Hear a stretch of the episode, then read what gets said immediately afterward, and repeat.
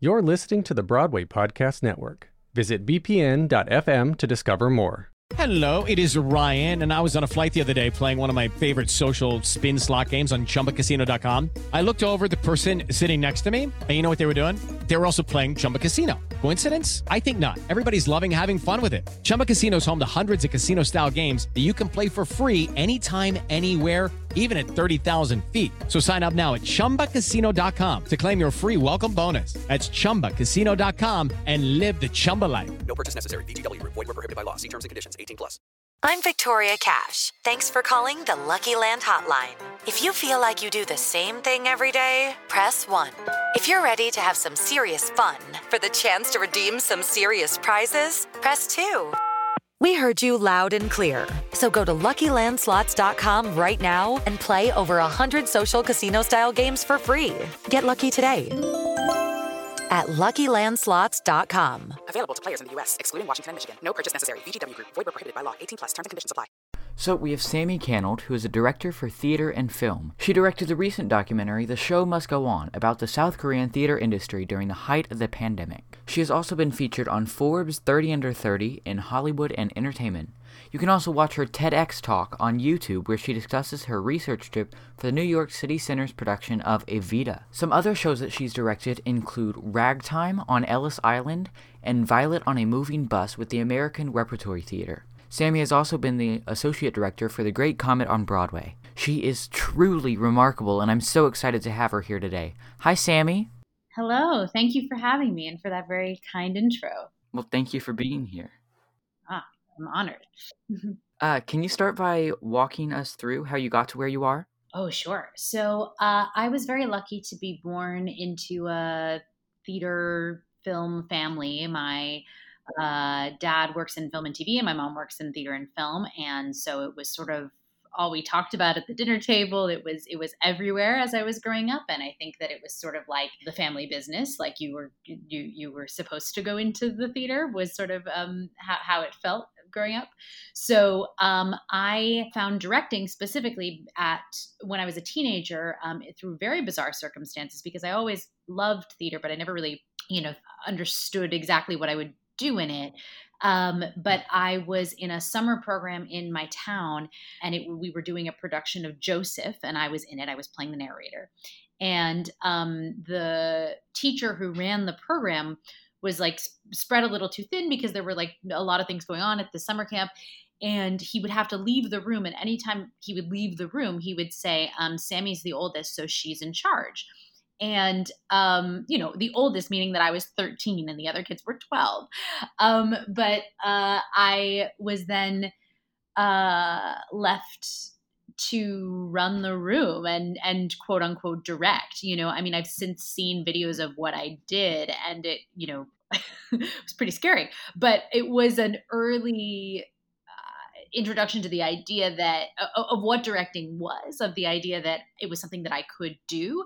And i think that for a lot of kids growing up you have exposure to what it means to be an actor because in, you can act in the school plays you can you know all sorts of things. But but not so often exposure to what you know careers on the other side of the table look like. So um, I, I, got very lucky in that regard, both to have the exposure through my mother, but also um, through an early experience like that. And so then I ultimately I didn't go to college for theater, but I changed my major to theater uh, like three weeks in, and uh, then never never looked back. Um.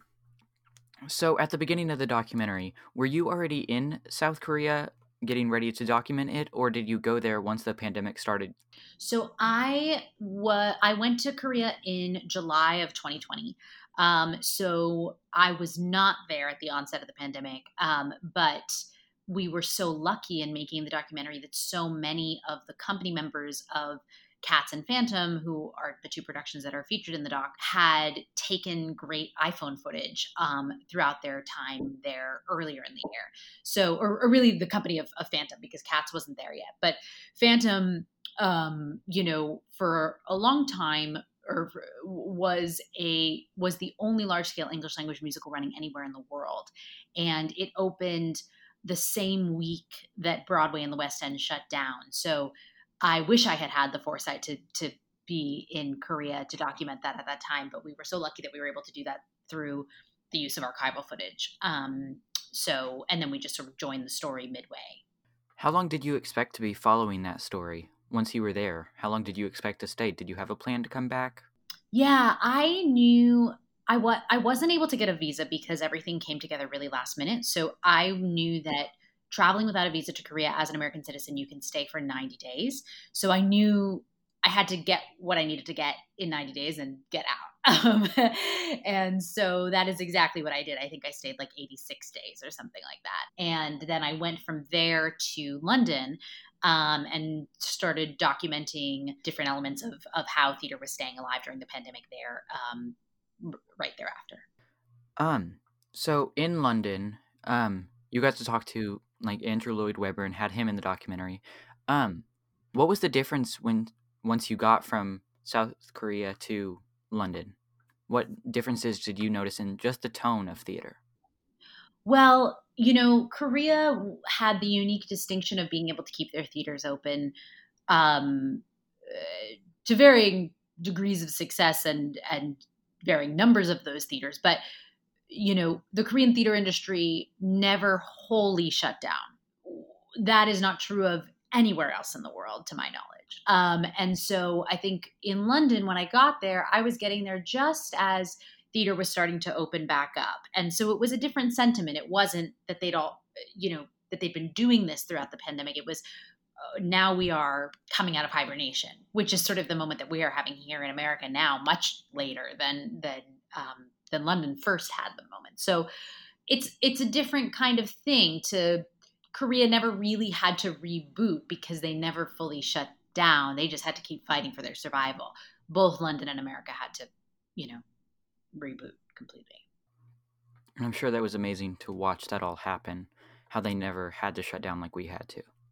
It was incredible. I mean, and, and I think Korea is a such a model for um, success. You know, not that we could have done what Korea did. The case numbers there were just nothing like they were in America. Like it's just night and day. Um, but now, as we sort of you know get back on the horse, they provide an example of what it what it looks like for um, the theater industry to, to continue to run while this this you know looming threat hangs in the balance. Um, you know, yes, are things still tricky? Absolutely. But is there a way to keep theater running? Korea would say yes.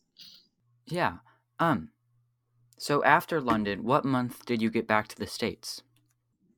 I we only really needed to be there to film for about a month, but I ended up staying for 3 um just because I'd given up my apartment and I was uh, it was sort of that period of the pandemic where it didn't really matter where you lived. So I was sort of like, well, I have to pay rent somewhere.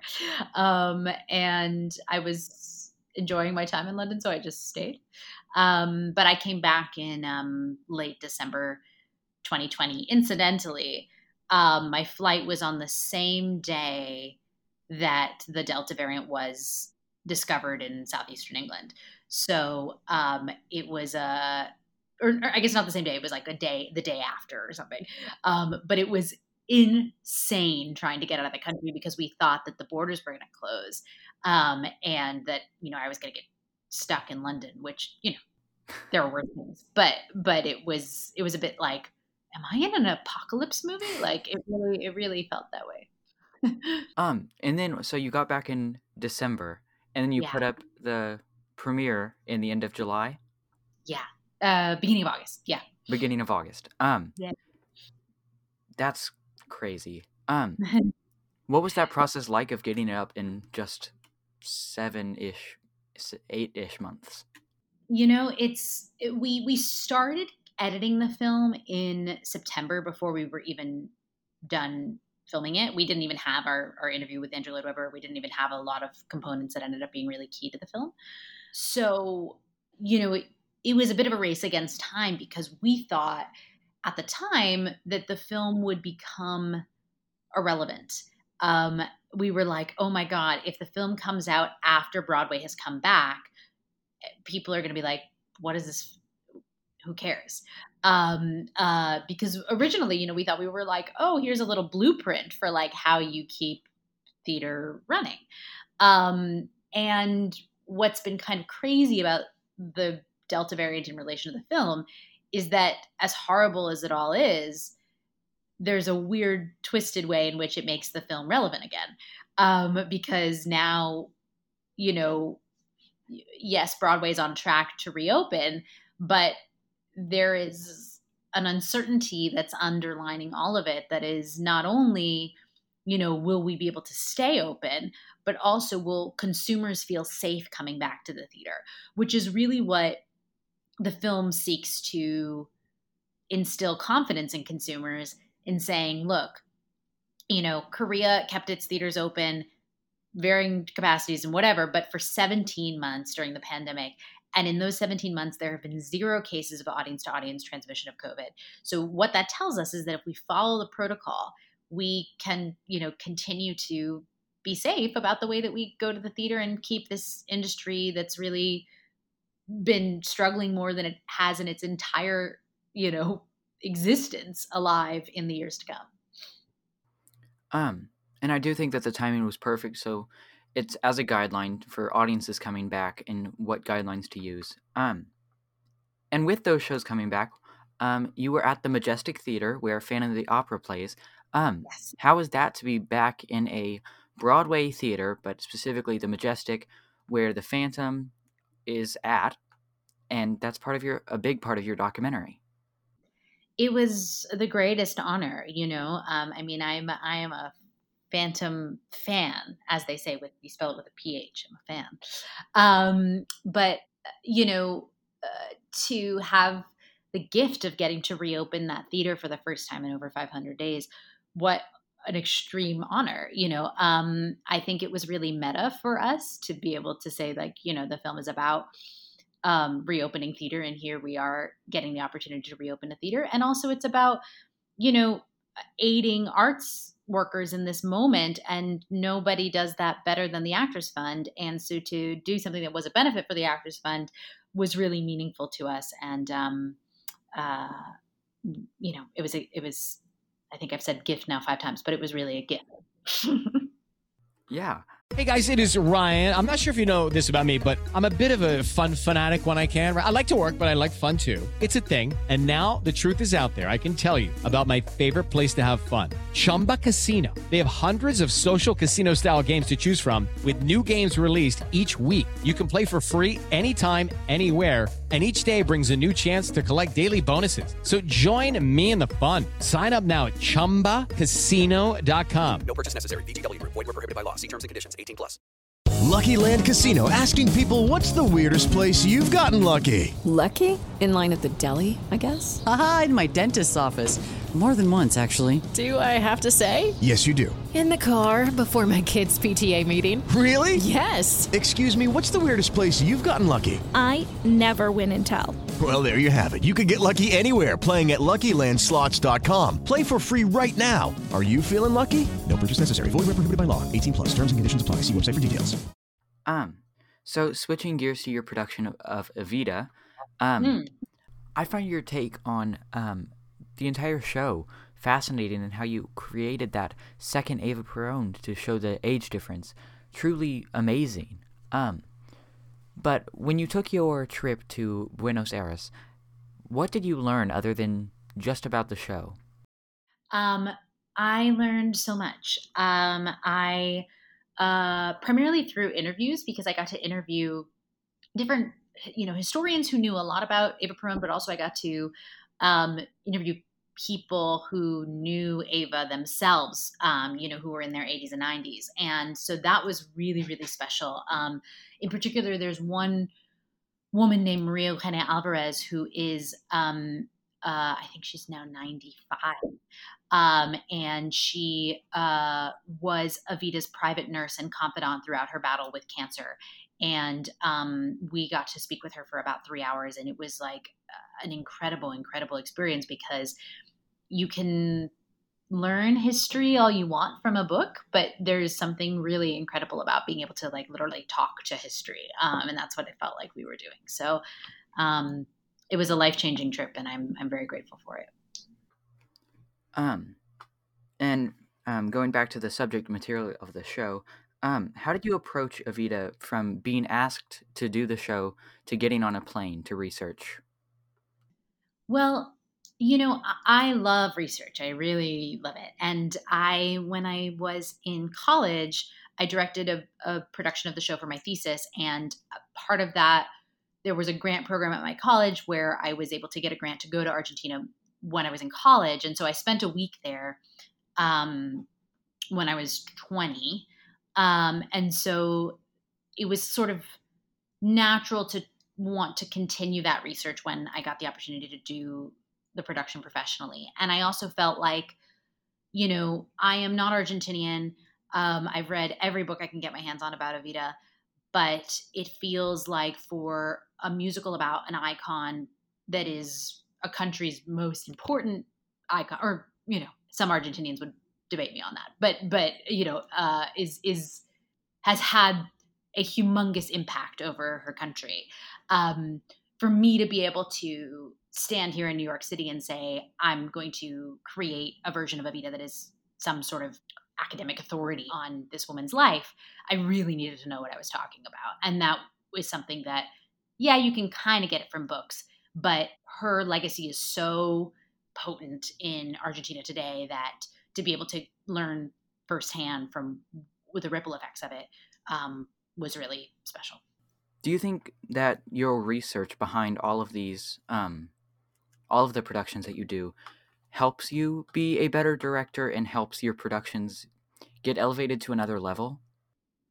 Absolutely. I think that I mean not not to say that my productions are any better than people who don't do research, but um, I find that it gives me so much more material to go off of in the room, in the sense that like you know when an actor asks a question like do we think she likes this person? You know, normally in a fictional story, I can make something up and, you know, have my own opinion on if she liked this person. But in the case of Eva, I almost always know the answer based on research and how exciting to be able to answer questions and flesh out a world based on things that are actually true. Um, so not only are you telling an audience an entertaining story, but you're also teaching them something without them feeling like they're in, you know, a history class.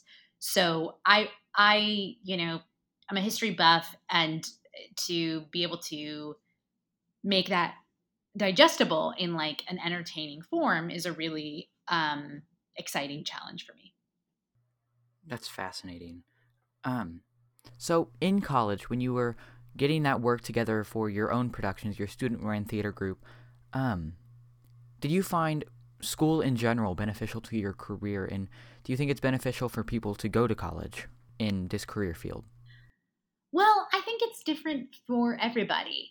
I think for me, the most valuable part of my college experience was that I made a lot of student theater.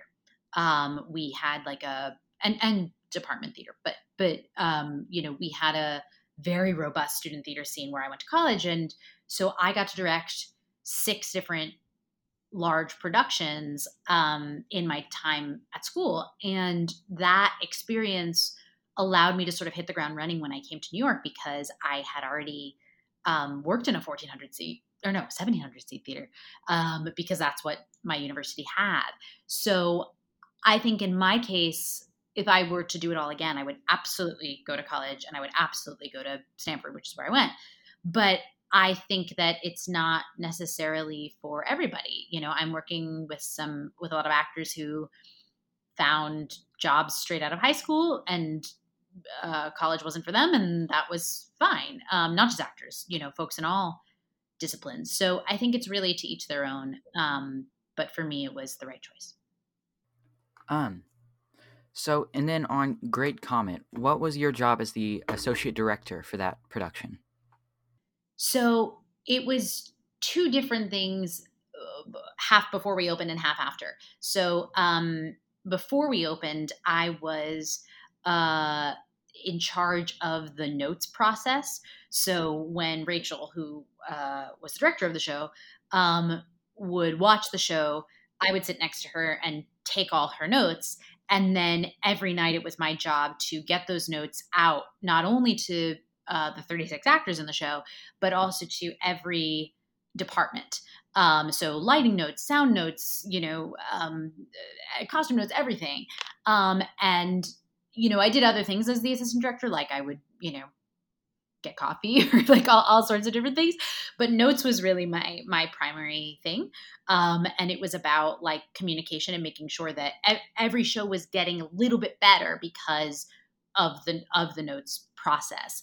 But then after we opened, my job shifted to because I'd been, you know, sitting next to Rachel and understanding her process for that whole time, it really shifted to being a uh, maintainer of uh, of what we had created. So, uh, or really, she had created. I had, you know, sent some emails. Um, but uh, so I was responsible for training the understudies and putting uh, new folks into the show when they came along and um, watching the show. And I was the way that my job worked was I was on call so that if an understudy was going on, I had to be there um, to see their performance, to give them notes on their performance, and then talk to them ahead of the next time that they went on to make sure that they were catching things that they might have missed or fleshing out their performance in new ways. But um, it was it was just a, a gift of a job, and um, I miss it a lot. And you were with that up until closing? I was, yeah. Awesome. Um, one of my final questions is Do you have any advice that you want to pass on to either people wanting to enhance their shows or just break into the theater world in general? Ooh. Uh, I would say for folks breaking into the theater world in general, my number one piece of advice would be have a website. It is the it is such a basic piece of advice, but it, it is having somewhere where you can point folks to explain what it is that you do, what it is that you want to do, um, and that has samples of what you do. So for actors, this can mean like video clips of of performance. For directors, this can be video clips of things that you've directed or photos of things that you've directed. If you're a costume designer, even if you've never had your costumes made, it could be you know renderings um, that you've drawn, um, but just somewhere where you can showcase what what it is that you do. Because so often, um, you know, because it is a village of humans who put together any given production. Um, you know, I will say, "Oh, I worked with this amazing actor in California," and then my collaborators will say, "Great, great, great. Um, would love to hire them, but can we get to know them and their work. And I'll say, oh, yeah, totally. Let me. And then I Google them and there's nothing on the internet.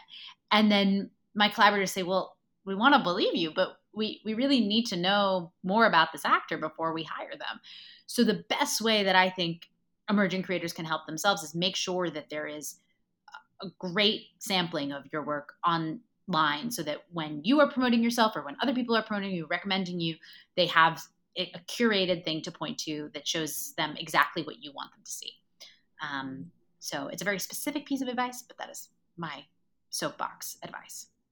Yeah. Um, is there anything else that you want to add before we wrap up the episode? Um, no, it's so awesome that you're doing this and it's great to chat with you. Thank you for having me. it was great to have you here. Thank you so much for doing this and being here. Of course. My pleasure. Have you ever wondered how your favorite performer actually feels? Well, here's your chance. Welcome to The Quiet Part Out Loud with me, Bobby Steggert, Broadway actor and now a therapist to a whole host of Broadway creatives. Part interview, part therapy, this is not your typical podcast.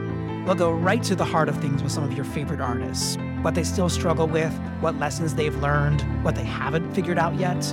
There's enormous power in saying the quiet part out loud. Are you listening? Hey, it's Leslie Odom Jr. here on the Broadway Podcast Network to tell you about the Rise Theater Directory, a program of Maestra Music. Rise is a national online resource designed to connect and empower backstage and administrative and creative theater professionals from underrepresented backgrounds. If you work or aspire to work in the theater community, this can help you find your next project. And if you hire theater professionals, search the Rise Theater Directory to find your next team. Create your profile now and get more information by visiting risetheater.org. That's theater with an R E R I S E T H E A T R E dot org because only together we rise.